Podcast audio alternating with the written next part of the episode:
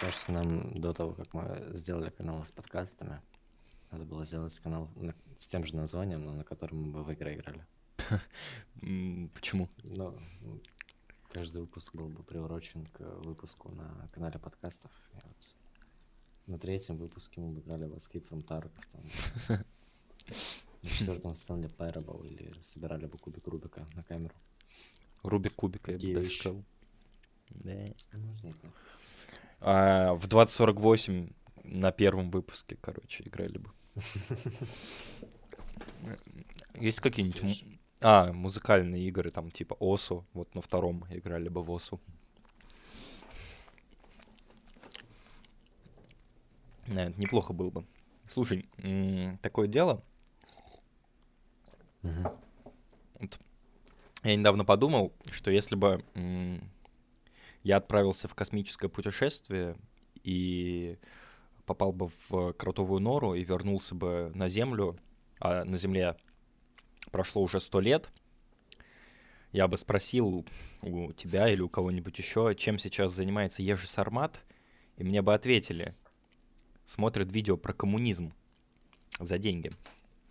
А вот раньше, раньше он рассказывал про Фридриха Ницше, про сверхчеловека там. Что думаешь по поводу идей Фридриха Ницше?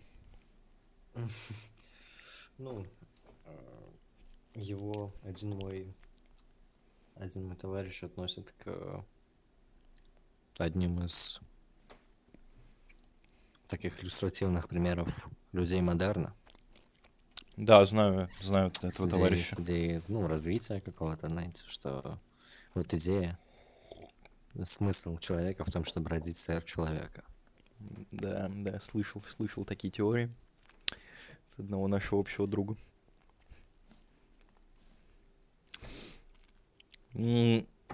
Слушай, смотрел недавно фильм Стэнли Кубрика «Космическая. Одиссея 2001». Не поверишь, я тоже как раз Вот интересное совпадение. Э, Я подумал, что э, в 2001 году, получается, сверхчеловек родился. Минимум один. Он отправился на Землю и стал ведущим Кинчев подкаста. А вы думаете, кто из нас был тем сверхчеловеком? И напишите ваши предположения в комментариях.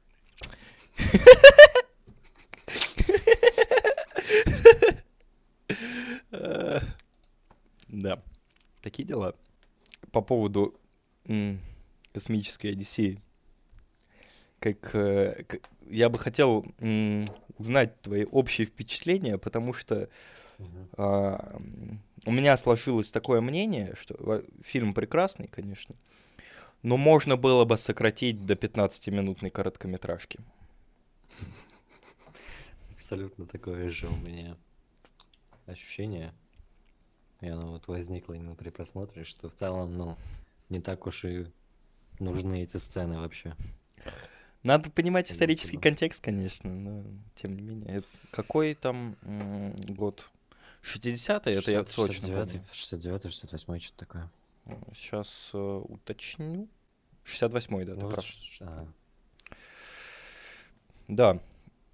Я думаю, в то время это впечатляло людей. Хотя, ну, надо признать, визуальный стиль выдающийся. То есть это красиво очень. Даже сейчас это все еще очень красиво. ну, я думаю, ну, впечатляло, не впечатляло. Наверное, независимо от времени, это скучновато было бы всегда, потому что ну, сцены диалогов не содержат. Ну да. какого-то, да, изображения. М, По поводу визуального вот этого стиля. Мгм. Не знаю, мне, если честно, вообще визуальный стиль э, Кубрика кажется, знаешь, ну, я не разделяю такую оценку, конечно, которую ты ему дал, и пытаюсь это т- тактичнее завернуть. э, Можешь, можешь э, избежать тактичности вообще. Ну, вот у меня было такое сравнение, максимально нетактично как раз. Так что тут не избежать. Э, Знаешь, ну, когда реставрируют здание старое, Мгм. э, их, ну, завешивают каким-то таким рисунком, вот полотном большим. Да. В Москве часто Это такое бывает. Да, да, я вот э, ну, какое-то полотно, имитирующее как бы вот фасад здания, как будто. Ну, ты понял, да, о чем я? Конечно. Вот и мне, собственно, сцены и визуальный стиль Кубрика вот таким примерно кажется. А, Ну, я с тобой не согласен, конечно. В ка- в какие фильмы Кубрика ты смотрел? Д- Давай М, зайдем с апельсин. козырей. «Заводной апельсин» — это тот его знаменитый фильм про э, становление христианства в Европе. Да, он.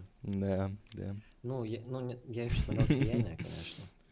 Да, Мне в этом кажется, лучше не признаваться. Лучший его фильм. Серьезно? Это посторонняя?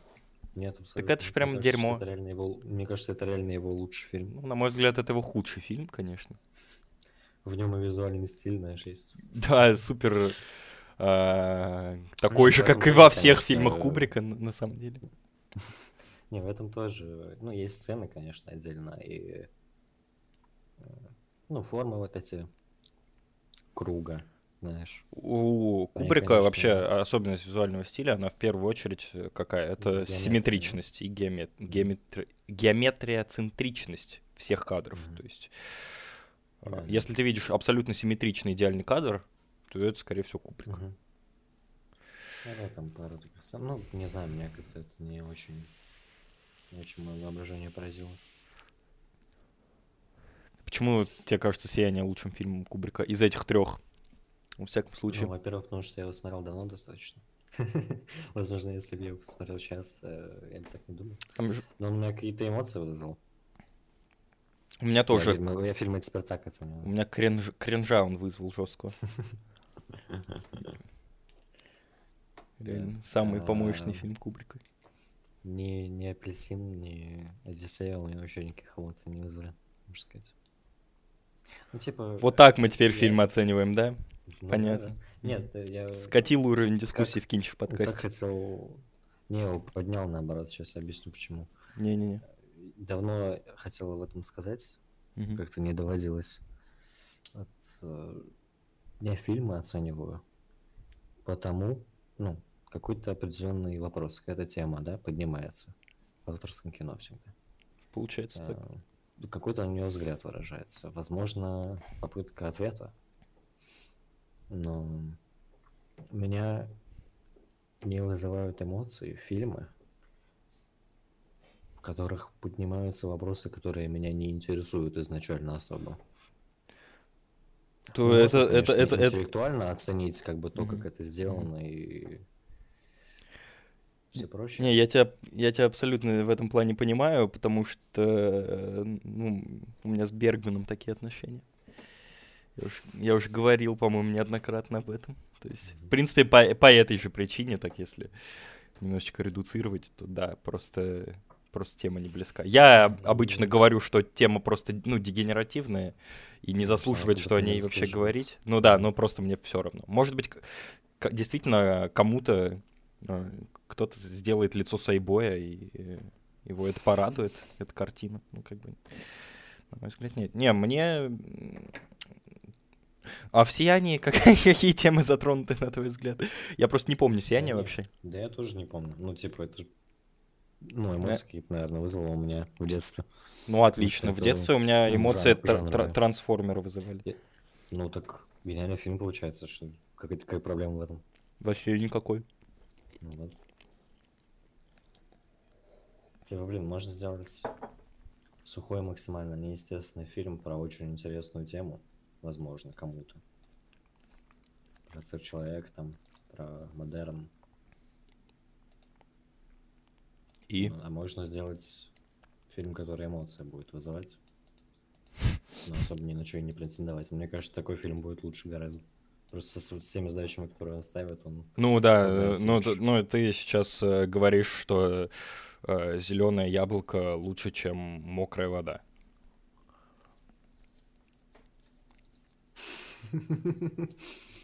Ну нет, э, я говорю, что... Кстати, вода не мокрая, она дает свойство мокрости. Да, э, э, Да, да. жидкая Ну нет, вода. э, как сказать, ну, если в рамках вот этой именно, вот эти понятия как-то перефразировать. Фильм, который справляется с, ну, с поставленными задачами своими. Даже если эти задачи изначально просты. Лучше, чем фильм, который с ними не справляется или раскрывает как-то поверхностно, чем, ну, если ну, поставил, знаешь. Да, я понимаю, о чем ты. Просто хочу сказать о том, что фильм, который себе ставит целью какую-то проиллюстрировать проблему, вопрос или идею, и фильм, который хочет тебя развлечь, это просто две принципиально разных субстанции, настолько же не похожие, как яблоко и вода. Вот о чем я. То есть, э, да, имеет смысл, э, наверное, говорить, что вообще все, что справляется со своей задачей, лучше, чем все, что не справляется со своей задачей. Э, есть такое, но, с другой стороны, задачу кто в данном случае определяет? Мы же не знаем, чего Кубрик хотел сделать вообще. Какая у него задача была? Может, у него была задача, я не знаю, жестко пофлексить под э, классическую музыку на площадке за кадром, пока она играет. Да, блин, вот я что хотел сказать, отличная, как бы, отличная документалка э, Discovery про историю планеты. Да, мне, мне тоже, мне, тоже, мне тоже понравилось. Она. Ну, жалко, что она всего полчаса длится. Вот очень-очень мало. мало. Я привык, что Discovery дольше как бы рассказывает про такие вещи. Ладно. А, то есть тебя не зацепил фильм? Угу. Ну, идею, конечно, можно оценить. Что ты из себя... Что ты для себя вынес из этого фильма? Да, для себя. Ничего, я уже, знаешь... Я вынес все, что во мне уже, Во мне уже нет места какого-то, чтобы что-то вовлекать. Полностью наполненный, уже ничего не надо выносить. Из тебя можно выносить только. Я бы тебя вынес, на самом деле. Хотя, как я тебя выношу, тоже непонятно, брат. Ай! Я локтем уже подкаст. Да-да-да. Подписывайтесь на всех платформах. Все, уже перешли просто. Так нет, другой вернуться. Жан, да, а, космическая Одиссея Стэнли Кубрика. Меня не зацепило. Тебя не зацепило, меня а, зацепило, безусловно, отличный фильм просто, но а, есть определенные претензии, связанные с тем, что он действительно мог бы быть гораздо... Нефункциональные сцены. Да, да, да, гораздо короче, да. Сцены нефункциональные, но точнее... Даже не так, э, у них, безусловно, есть функция, то есть ну, вообще, да, они, да, они, да, они, они должны тебя погружать в да. бесконечный, ужасный, неизведанный космос. Да. А, я думаю, что Наверное, с этой задачей они могут справиться, но а, ну, мне просто плевать на космос. Да, типа, ну космос, ладно, хорошо. Да, мы сейчас в другом культурном контексте живем просто уже. Смотришь, думаешь, ну блин. Ну да, там все-таки, ну это конец 60-х, в 60-х именно первый полет в космос был. Да, поэтому... Так что, Космос вообще не волнует. В общем-то, тематический фильм состарился просто немножечко неудачно. Угу. Наверное, так, этим обусловлено. Ну, это формой донесения идеи. Знаешь. Форма mm именно изображения. Ты думаешь, что он состарился Предметный. в этом плане? Ну, космосом как бы. Тема-то там э, может и отдельно от космоса, читать. Ну, она... Бесконечный ужас перед бесконечным космосом — это одна из идей, которые в фильме есть, но просто она не основная. Вот да, да. по ней он состарился. Угу. Ну, так или иначе, да. Тут проблема в том, что сеттинг как раз э, на этом завязан. М-м- мне визуальный стиль понравился. Мне кажется, это довольно необычно, довольно атмосферно. Но это субъективно. Тем более, mm-hmm. мое плебисцитное восприятие изобразительных искусств, да, оно не позволяет мне оценить или негативно, или позитивно визуальный стиль картины. Наверное, в данном случае имеет смысл быстро перекинуться на немногочисленные события картины, поговорить о них, поговорить о том, что они, что они значат. Давай. В фильме использована классическая музыка. А, хорошо бы знать композитора, но я, конечно, не готовился к подкасту. Ты знаешь? Я забыл уже фамилию. Ну, это не так важно, мне кажется. Но это не кто-то из тех, кто... Это, это, да, и это, в общем-то, важно в первую очередь не кто композитор, ну, я проверил, кто это, Какая Рихард Штраус. Там композиция, э, ну, сопровождением является к произведению Ницше. Да. Там тематически с ним связано, ну и с темой фильма тоже. И, и композиция носит название «Так говорил Заратустра». То есть э, самая угу. расхайпленная книга Ницше, в которой впервые упоминается идея сверхчеловека. Так говорил Заратустра, на самом деле, это не основная книга для понимания концепции, но, насколько я понимаю, первая. Не зря же я упомянул в самом начале подкаста прекрасного э, литовского философа малазийского происхождения Ежи Сармата. Да, начало картины. В течение трех минут мы смотрим на черный экран. Очень интересно. Невероятно. Спасибо большое, Куда Крубик. Э, в течение... Такой непревзойденный опыт зрительский. В течение трех минут мы смотрим на черный... Ну ты быдло просто. Плебей.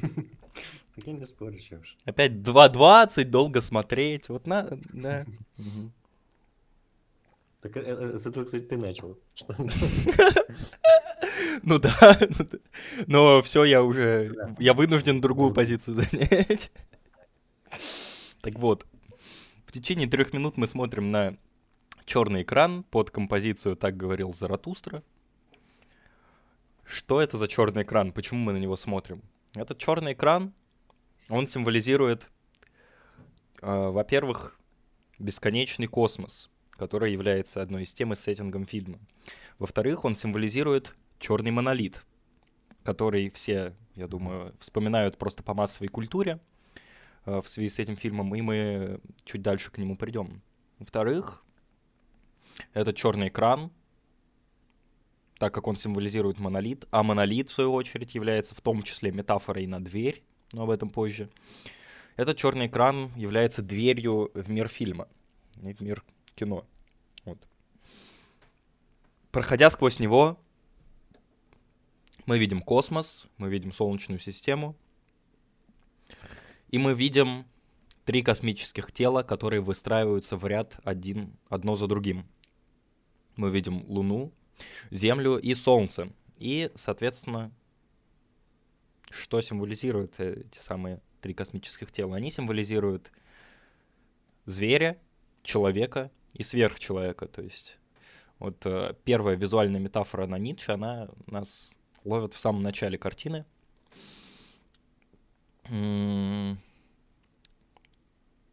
Надо, наверное, в этом контексте пояснить, базовые тейки выдать насчет э, самой вообще концепции сверхчеловека, да, что это такое.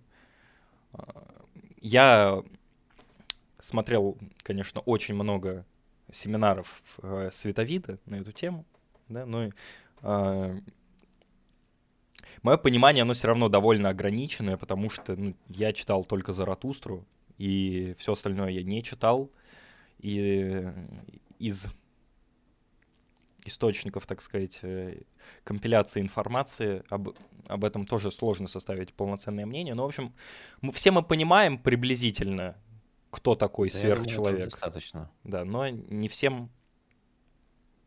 Не все мы понимаем четко, что имел в виду Ницше. Ну, в общем-то, да. одна из самых важных вещей, которую нужно понимать насчет сверхчеловека. Да, даже мы можем опустить о том, мы можем опустить то, кем сверхчеловек является, мы должны понимать, что человек сверхчеловеком стать не может. Сверхчеловек, он может быть только рожден. И это принципиально... Ну, это как раз, собственно, относительно того, что вот был, были там ну, предки человека, разные его ступени. Потом появился ну, человек ну, в какой-то момент, ну, то есть эволюционно. Это новая ступень. Вот относительно человека, сверхчеловек такая же новая ступень. Да, но Ницше не был эволюционистом, поэтому у него вот... Э, это выглядит примерно так, хотя на самом деле в поздних работ... работах Ницше говорит, что сверхлюди уже были, и сверхлюди рождаются просто среди обычных людей, такое происходит. Э, это говорит как раз э, уже о сближении ничанства с эволюционной концепцией, то есть о том, что один вид, он переходит в другой постепенно. Это не происходит мгновенно. Да, ну э, раз уж они были, это все-таки исторические личности были. Ну, да, Настолько... мы, да. мы знаем о сверхлюдях как об исторических личностях, просто потому что других мы не знаем. Но сверхчеловек может при этом не занимать видного места в истории. Такая, есть такая вещь.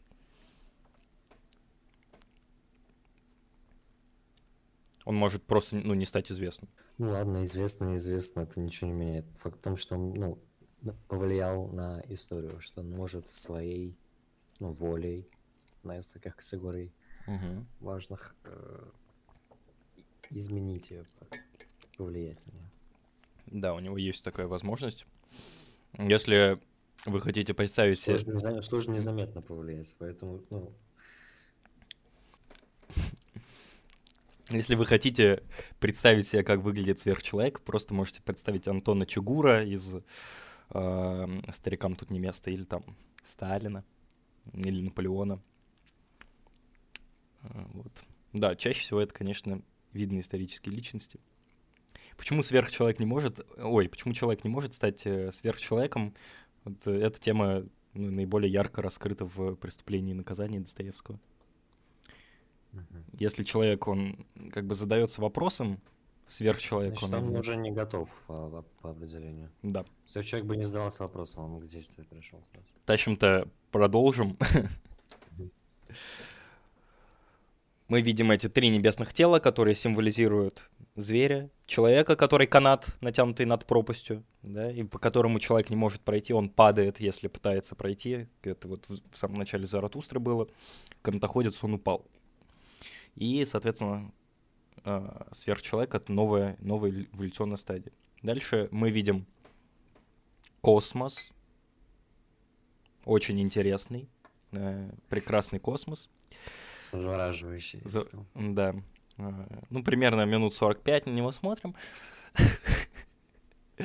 Дальше мы попадаем э, на Землю. И там есть племя, племя э, австралопитеков, и эти австралопитеки, они находятся в пустыне, соответственно, в, выжженной, потому что они э, сошли с деревьев. У них ограниченный запас воды просто в луже. И им надо э, как-то выживать. Правильно? В такой ситуации. Выживание, оно вообще ну, обусловлено конкуренцией со, соответственно, за ресурсы, и тебе надо просто иметь способ эти ресурсы получить. Таким образом, эти ресурсы кто-то другой не получит. И вот эти вот древние люди, они находят монолит. Это черный металлический прямоугольник, воткнутый в землю. Фактически это вот фундаментальная метафора на дверь в другую стадию. Потому что после появления этого монолита Австралопитек использует кость как орудие. Да, как орудие убийства. Yeah. В общем-то, при помощи этой э, кости Австралопитек, который метафорически эволюционировал. Ну, на самом деле, это сложно установить метафорически или нет. То есть, ну, да, был когда-то первый человек, условно говоря, который использовал орудие в первый раз таким образом. В общем-то, он просто... Это как, знаешь, как... Э, ну, радио было открыто примерно в одно время разными людьми, и в этом плане люди вообще не меняются. Ну да, да. Просто накапливается определенное количество знаний, которое да. должно выплеснуться открытием.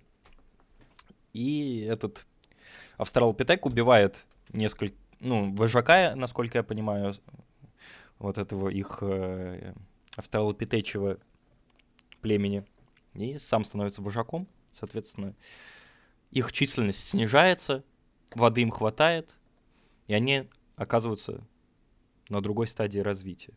Они уже почти что люди. А, тут важно, наверное, отметить, что в этой части хватает одного монолита. То есть, как бы дверь одна. У нее должен быть, на мой взгляд, ну, выход. Где-то где есть, э, по идее, должна быть вторая дверь, через которую можно выйти, потому что во второй части картины, которая уже относится к современным людям, есть два монолита. Один для входа и второй для выхода. Ну, так. Может, я сейчас фигни да. сказал, потому что... Вообще, ну, Входит он я через второй, но... Я понимаю, о чем ты, да. Ну, ты улавливаешь. Потому что он в, в какой-то момент, ну, в концовке, да, он выходит в это пространство некое, где уже, ну, сюрреализм некий происходит. Да, такое космическое бытие запредельное. Но это так, э, это не очень э, не очень важная информация в, в контексте фильма, просто, ну, на мой взгляд, э, так метафора была бы более цельной, потому что в противном случае я не понимаю, почему во второй части нуж, нуж, необходимо просто иметь два этих монолита. Ну, окей. В общем-то, мы перемещаемся будущее, которое для нас прошлое. Но для Кубрика тогда это было будущим. И в мире людей уже космическая эра. То есть наши технологии, наши инструменты, они развелись за все эти а, а, ну, несколько миллионов лет. Первый человек 2 миллиона лет назад появился примерно. В общем-то, это подчеркивается определенной визуальной метафорой, потому что в конце сцены с австралопитеками австралопитек, нашедший кость, подбрасывает ее в воздух, и при смене кадров мы видим такую рифму, потому что дальше мы видим космический корабль на орбите. Он также летает в воздухе, как, э, ну не в воздухе, в космосе, как эта кость в воздухе. Люди нашли второй монолит. Этот монолит на Луне. Да, на Луне, потом на Юпитере. Да, второй, да. второй монолит, он найден на Луне. А, есть ученые, которые его исследуют. От землян это появление монолита скрывается. То есть никто не знает, что там происходит. Очень долгая э, сцена, как э, ученый, которого нам показали. Он летит на эту луну, к этому монолиту. Это, это минут 40 занимает. Там, в общем-то, ничего особо не происходит, кроме пары диалогов. Да, он, он, фамилия, кстати, этого ученого Флойд, это метафора на то, что этот ученый в космосе бы тоже не смог дышать себе. Ну все, бан на Ютубе. Перманентно.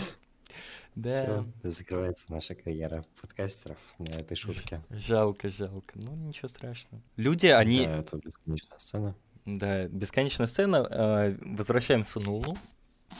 Мы в нашем повествовании. Люди, они испытывают перед монолитом некий страх, трепет, потому что это, ну, это дверь в бесконечность, в смерть, в, во Вселенную.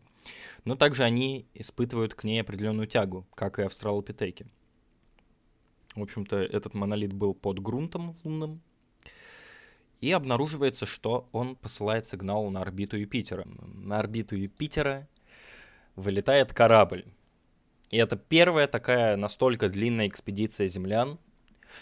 На этом корабле летят два человека и один совершенно искусственный разум, который называется HAL 9000.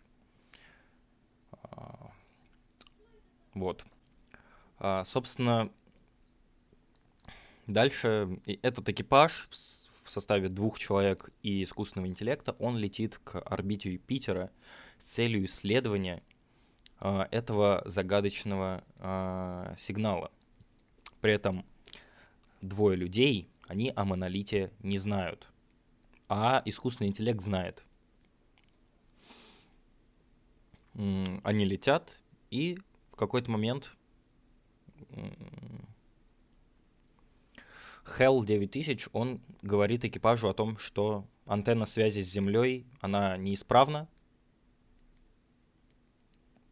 Люди перестают доверять искусственному интеллекту, и они э, планируют его отключить. Перестают доверять, потому что она на самом деле работает, он наврал. Да, конечно, она работает. Ну, потому что он действительно им врет, пытаясь э, скрыть истинную цель экспедиции. Hell 9000, он имитирует несчастный случай и убивает одного из людей, потому что он прочитал по губам, что они хотят его отключить. То есть он не слышал их разговора, потому что они э, ну, хотели, чтобы он их не услышал, но он смог при, при помощи своей видеокамеры прочитать по губам. Э, он отключил систему жизнеобеспечения находящихся в анабиозе ученых, и, в общем-то, находящийся в открытом космосе в модуле э, таком манипулятивном, наделенном манипуляторами модуле, э, один из, соответственно, персонажей, главный герой, Дэйв Боуман, э, он сначала пытается спасти своего коллегу, но в итоге у него не получается, искусственный интеллект его не слушается, он э, отпускает коллегу лететь в открытый космос, ну, не даже спасти, он уже, ну, насколько можно судить по тому, что он перестал двигаться, он уже, скорее всего, был мертв. Ну да, возможно. Он хотел его просто, знаешь, занести. За, забрать, да, обратно на корабль. но он не, ну, не мог зайти через э, ну, главный ход. Да. Потому что искусственный интеллект ему отказывал в этом.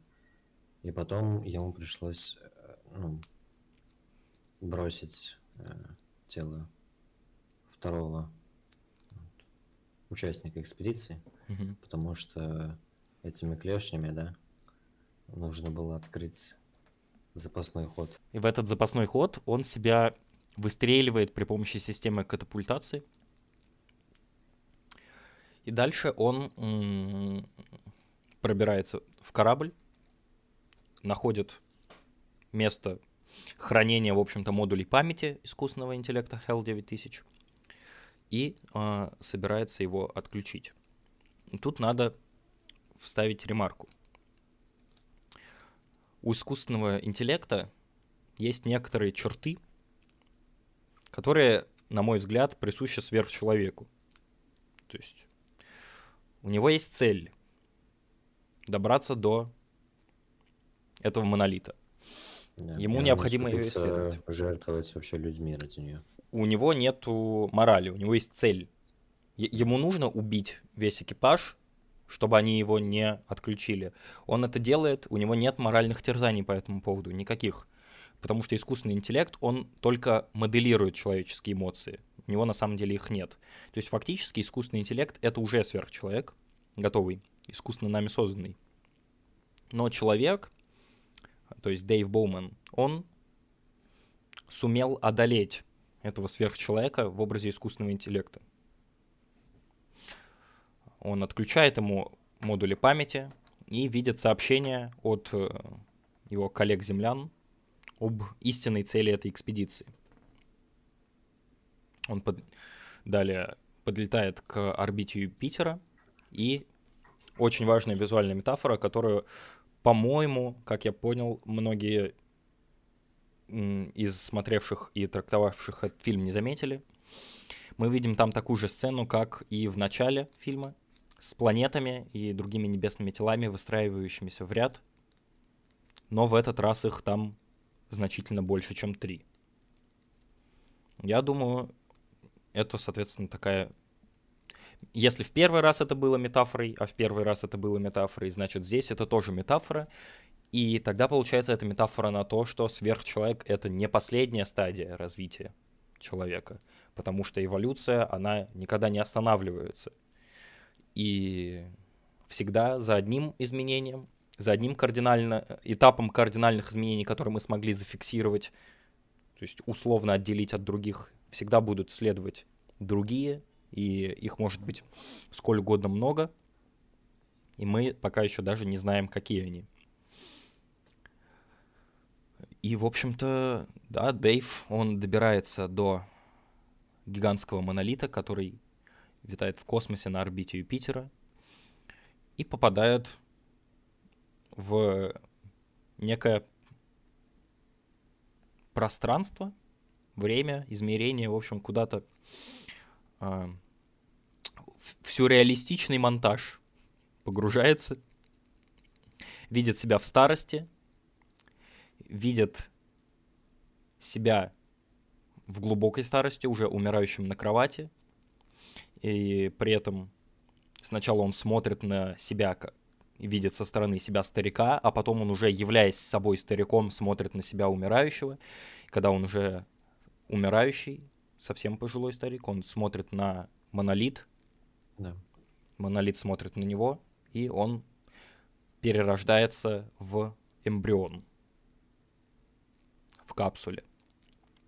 Этот эмбрион, конечно, это метафора на сверхчеловека. То есть, потому что человеком нельзя стать, Ой, сверхчеловеком нельзя стать, сверхчеловека можно родить. Монолит таким образом рожает сверхчеловека, преобразовывая его просто в новую форму жизни. После этого этот эмбрион летит к планете Земля, чтобы чтобы произошло что-то иное, чтобы на Земле... Чтобы вершить историю. Да, чтобы вершить историю, чтобы на Земле была теперь новая форма жизни доминировала, в общем-то. Потому что, исходя из э, фильма, наверное, мы можем сделать вывод, что здесь понимание сверхчеловека другое. То есть это уже действительно новый биологический вид. Это не просто какое-то необычное проявление, необычное устройство мозга в рамках человеческой цивилизации. Это уже что-то фундаментально другое. А, в общем-то, вот таков фильм. Он действительно не очень большой. Он действительно уместился бы в короткометражную картину. Но у Кубрика было желание показать нам глубину и ужас перед бесконечно большой вселенной, в которой может скрываться что-то, что за нас решает, каким будет наше будущее за нас решает, кто будет править на нашей планете, кем она будет населена. И через вот эти вот кадры бесконечного космоса, я думаю, что Кубрик хочет, чтобы мы почувствовали э, некий трепет или страх перед этим, перед этим неизведанным. Да, ну еще это сопровождается все классической музыкой. Да. Такая эстетика немного, ну, возрожденческая или модерна, как-то неважно, как это назвать, с идеями, собственно, светлого будущего, с восхвалением достижений человека. Да. Хотя в конце все-таки нам приходится от своих достижений, от своего величайшего достижения отказаться и убить его, чтобы самим по себе стать такими же, как вершина нашего достижения. Да, это хорошо.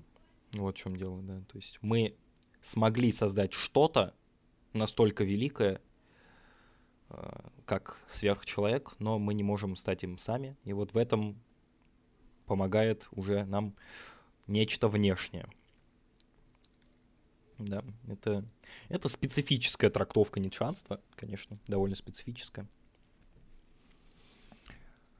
А, Я думаю, что я закончил. Ты знаешь еще какие-нибудь моменты, которые можно обсудить? Там, м, ну, в начале, да, с австралопитеками и костями, ты сказал, что он убивает там вождя Мгм. и становится таким образом мужиком. Мне показалось, что там была борьба между двумя какими-то племенами. Мгм. Ну и, собственно, И выиграло то, которое пол- получается. которая открыла кости, да, вот. Которая придумала, что костями можно бить. Ну да, я думаю, да, это даже было бы было бы более иллюстративно, если бы это Потому было что так. они там все накидываются потом на этого одного.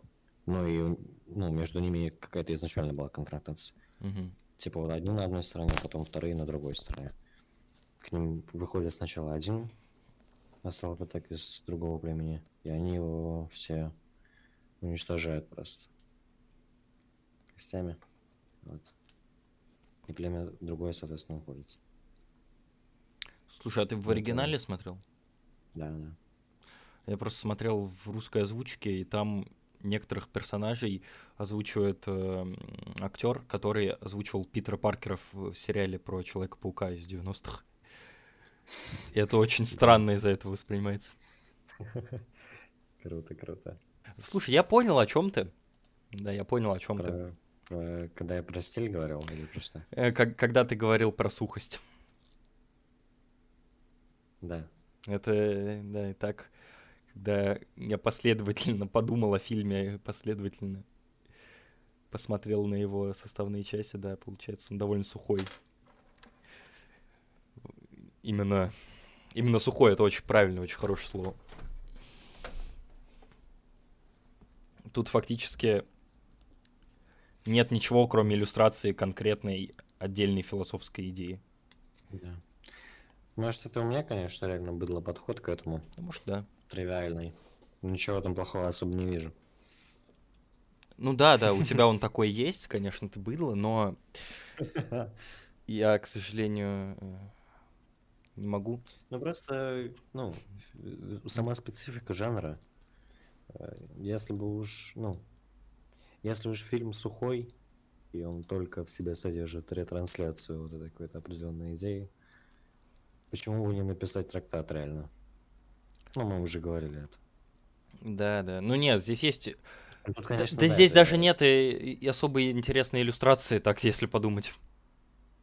Ну офигенно, кос- космическая штука из далекого космоса, природа которой нам неизвестна и которая меняет нас на фундаментальном уровне. Это, это основано на, ну, на книге фантастической, уже готовой.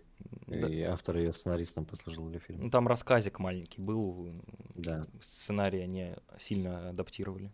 То есть Кубрик сделал это еще, ну, как бы больше и лучше, чем был рассказ. То есть рассказ, наверное, был совсем не очень.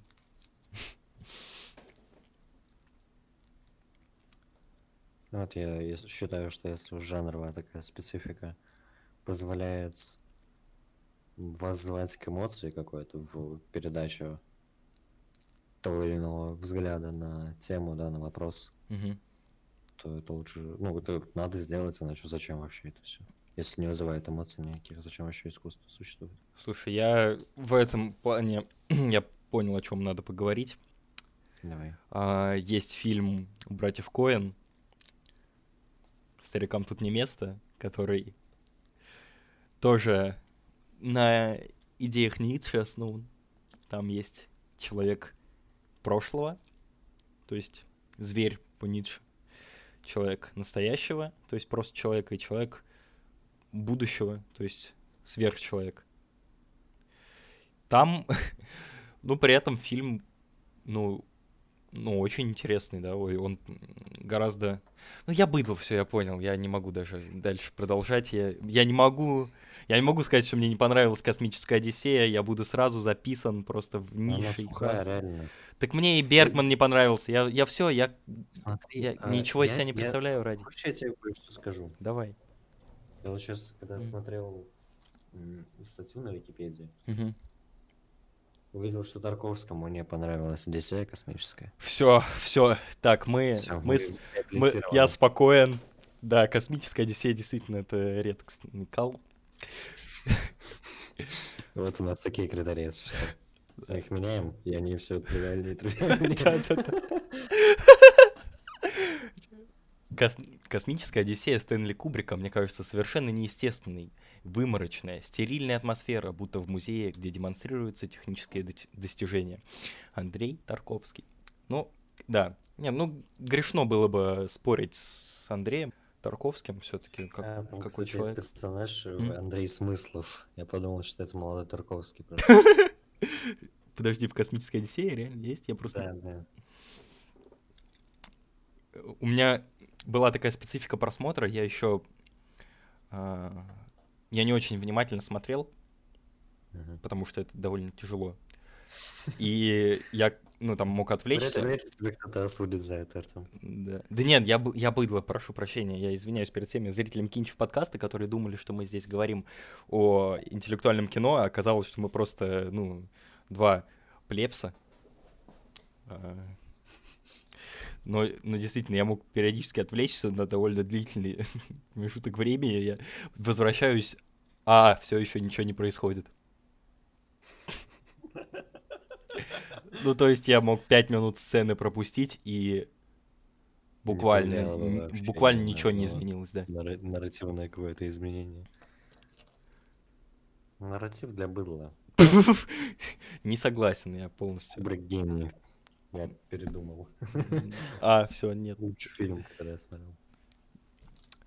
Да, мы переобулись в космосе.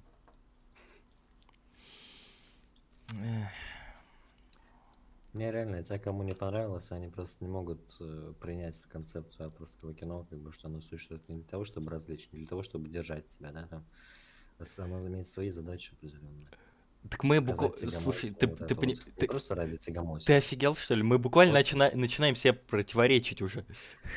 Мы про Тарковского в прошлом выпуске совершенно противоположные вещи говорили. То есть, ну, если вам кажется, что фильм длинный, вы, значит, быдло просто.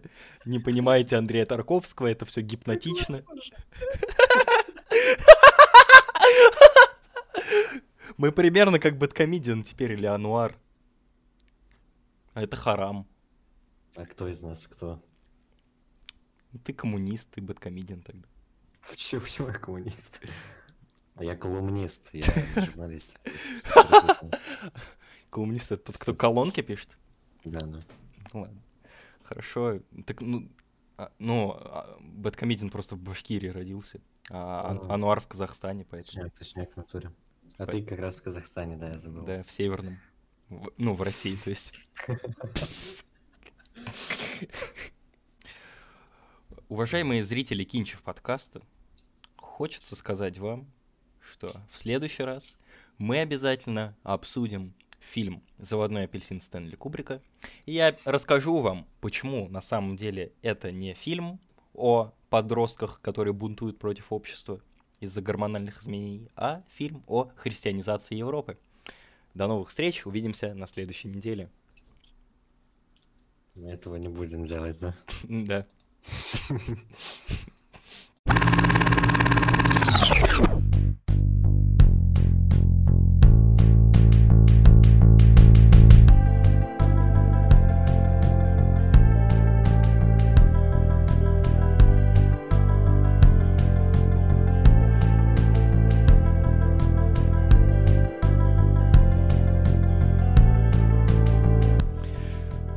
Дело в том, что I can't breathe, nigga. Say hello to my homie George Floyd. I can't breathe, man. Да, вот